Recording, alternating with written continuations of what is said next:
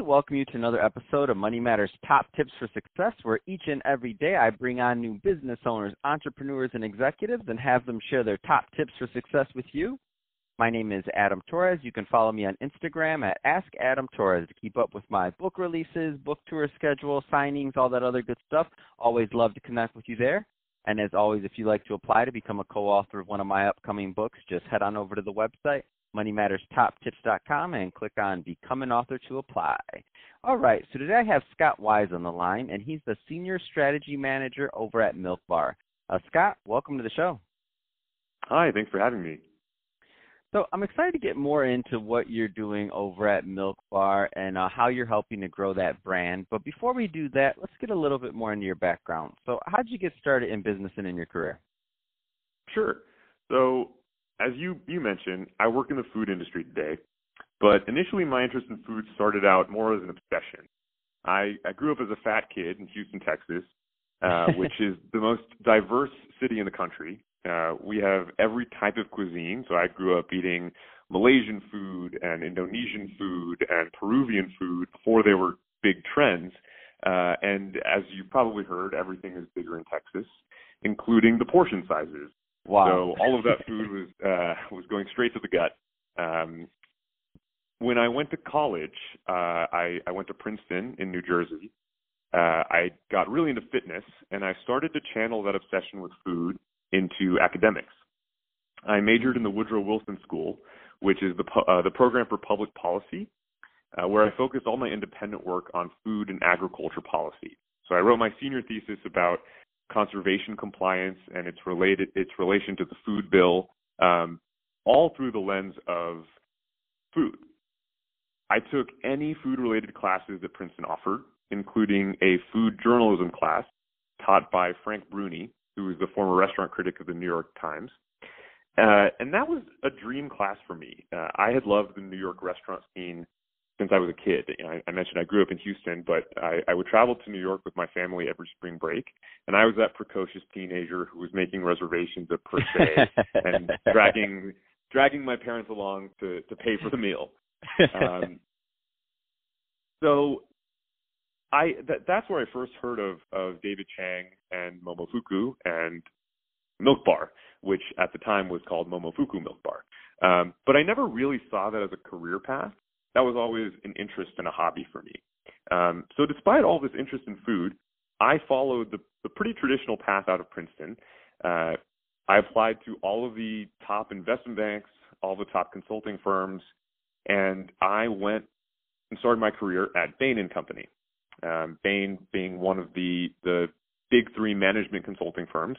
I joined the New York office as an intern, uh, came back full time, and stayed for three years. I had heard that uh, Bain was the best place to start your career, and that turned out to be 100% true. Bain gave me a lot of skills and, and a way of looking at business that I hadn't really explored before. And as I said, I was a public policy major in undergrad. Mm-hmm. Um, and so everything that I learned at Bain has helped me tremendously in my career. Uh, in, in my three years there, I got to work on a wide range of projects, uh, tons of different industries, tons of different types of managers. I worked on projects in telecom, nonprofit, private equity, healthcare. But there's two projects that really stood out to me that I uh, that I liked a lot more, uh, and those were both consumer-facing cases. So one was for a, a children's clothes company. It was a retail strategy case, building out their their plan for how to grow over the next 10 years. Really high-level strategy. Uh, I also worked for a packaged food company. Um, consumer packaged goods is a is a huge industry, and so I actually did get to work on a food project. Uh, it was a post-merger integration where a traditional food company had bought a growing health food company to try to get in on those trends, and we were doing uh, the the work to make those two companies into one. Strategy work always really excited me, uh, and it excited me the most when we were able to talk about products you can that you can touch and that you can put yourself in the shoes of as a consumer. So after three years in consulting, uh, I decided that instead of following the path of most of my peers who were going into private equity or to top business schools, uh, I decided to take a job working for the vice president of strategy at Momofuku. This was a, a dream come true. uh, working for David Chang after years of following his uh, his prowess in the restaurant world, um, and getting to work at a company that hadn't really it was still building out the strategy function. Strategy is not a a role in food and and restaurant companies that that young companies really uh, have because mm-hmm. they're all hands on deck making the companies run. So Momofuku is in the in the stage of of their business where they're trying to grow beyond just um, Noodle Bar and, and a few other brick and mortar locations. How do they get more consumers in in an online way or in in consumer packaged goods or, or any other kind of adjacencies that they can that they can get their hands on. So so I worked for uh, for Momofuku for a little while. While I was there, uh, really got to apply this, the consulting mindset and skill set to fine dining. Um, we used our skill set to do things like improve the brunch menus at a few of the restaurants using data analytics. Uh, or we would build a strategy for how to get into supermarkets with a Momofuku brand. What would that look like? What would the go-to-market strategy be? What would the pricing strategy be? Um, really working on new revenue streams that everyone else at the company didn't necessarily have the bandwidth to work on because they were busy running the operations of the business. Mm-hmm. So I then took expertise from Momofuku and Bain uh, to start the strategy team at Milk Bar, where I'm at today. That's awesome. Um, and so, if somebody, I mean, you have a, a great background, and it's, and it's exciting to see you now applying it over at uh, at Milk Bar. Um, if somebody, uh, you know, obviously hindsight being 2020 there's some there's some younger uh, uh, listeners listening that are just graduating college or maybe they're just getting started and maybe they're thinking of going down that food route but don't necessarily want to be in the preparation or anything of that nature business. They want to be more so on the strategy side of it and how to make small companies large or um, or mid-sized companies even larger um, what kind of advice would you would you give them on kind of trying to get break into the food business, not necessarily on starting a restaurant? Because because I rarely have that conversation. It's different. Right. I think that if you're trying to get into food not from the culinary standpoint, you mm-hmm. really have to bring some expertise to the table. It's not a an industry that's going to uh, hire tons of people in the mm-hmm. in the exactly headquarters so you have to come to the table with some kind of expertise. Um, I, if, if you're trying to get into food, I highly recommend going and working in another industry first and bringing it to the food space. It's a place that ha- is still in the midst of digitalization and and a, a, a big tech push. It's still a place that um, is started by people with a lot of passion and and you know chefs and founders don't necessarily know how to run businesses um, mm-hmm. from the financial standpoint or from the operational standpoint or from the marketing standpoint. So if you can come to the table bringing the expertise on a specific function from another place where you were trained really well, that would be my advice how to how to get your foot in the door. Yeah, I think I think it's it's great advice, and I I tell people that all the time because you think about what's happening like I don't know if this is how I would categorize it exactly, but maybe the technology, like how everything's going tech and food. So like the actual packaging. So all these CPG companies, like consumer packaged good companies, and all the things that are happening. It's like the next logical step is restaurant and what they can do and, and strategy behind it. And you're right, like the like the tech side of things, even marketing, it's just always been such a brick and mortar focus that the idea of you know how to expand the brand, it's just um, it, it's just there's so many more opportunities um, than there once were. Uh, and there really are. Great, that's a great transition. Let's get into what you're doing over at Milk Bar. Um, so first of all, I have to I have a confession: the B-Day truffle oh my gosh, they they are like oh for anybody that's not tried one of those, the first time I had one of those I just had to like sit down for a minute. One because yeah. it was so rich, but two it was just I just wanted to be one with that moment to be honest. that is so, that's a great way to to describe your your first time at Milk Bar. Um, the for for anyone who hasn't had it before, Milk Bar is is the brainchild of the pastry chef Christina Tosi, who started out as a pastry chef at uh, at a bunch of top New York restaurants, and then worked for David Chang at Momofuku, um, where she created some some flavors that really resonated with people. And 10 years into the business, they're still resonating today. the initial flavors that, that catapulted the brand, like the cereal milk, like the birthday truffle that you just mentioned, like the compost cookie, those are still the top sellers. They've they've really been able to capture something interesting with with nostalgia.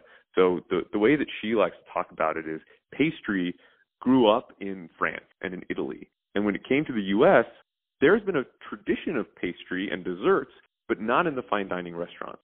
So she's been able to capture what it was like to grow up on peanut butter and jelly and on Froot Loops and on Nutter Butters, for example, and and bring it to the to the pastry chef level of quality uh, that that we expect our croissants to be. So that's how Milk Bar came to be.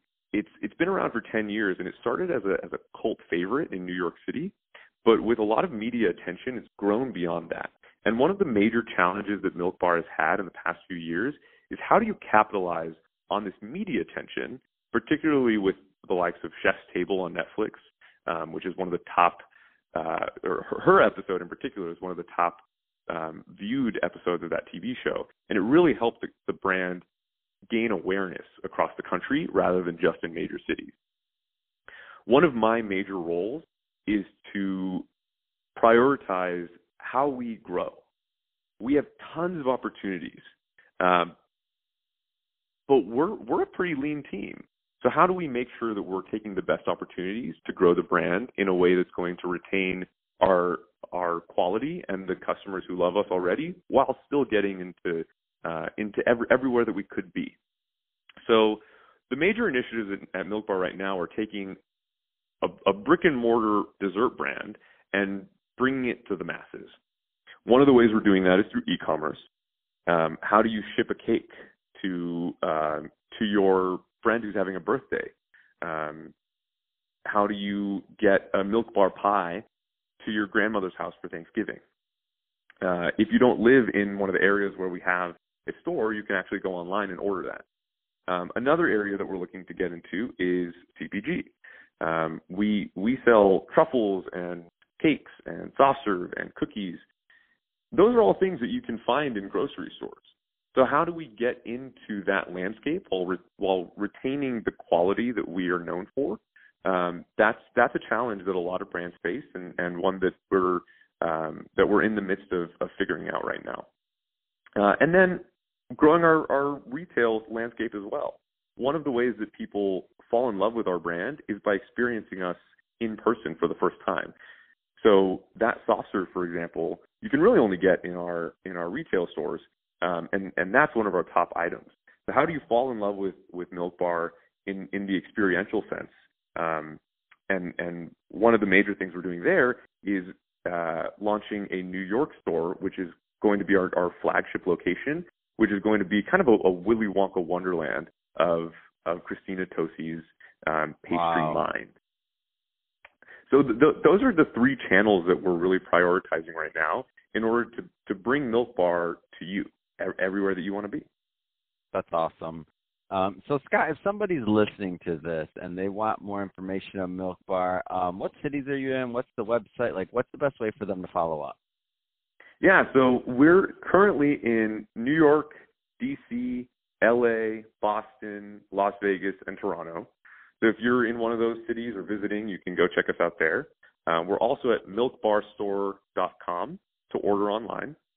Um, and if you have any questions for me specifically, um, if you if you have any partnership requests or um, well, just want to try our products, um, or or are thinking about partnering us for for potential consumer packaged goods uh, in the future, um, you can find me on LinkedIn, uh, Scott Wise, uh, or on Instagram, uh, Scott underscore YS. That's awesome. And uh, my testimonial is those B Day truffles will uh, they'll just change your life. They're so good.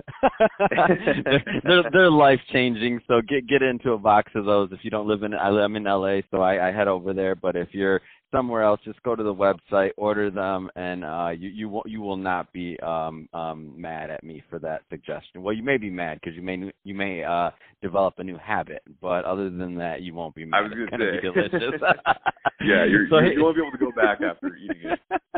so hey Scott, uh, really appreciate you coming on the show today and sharing more about your background and passion for food, and also the great work you're doing over at Milk Bar to help with expansion and different strategies that you're helping to take them to the broader market. Um, to the audience, as always, thank you for tuning in.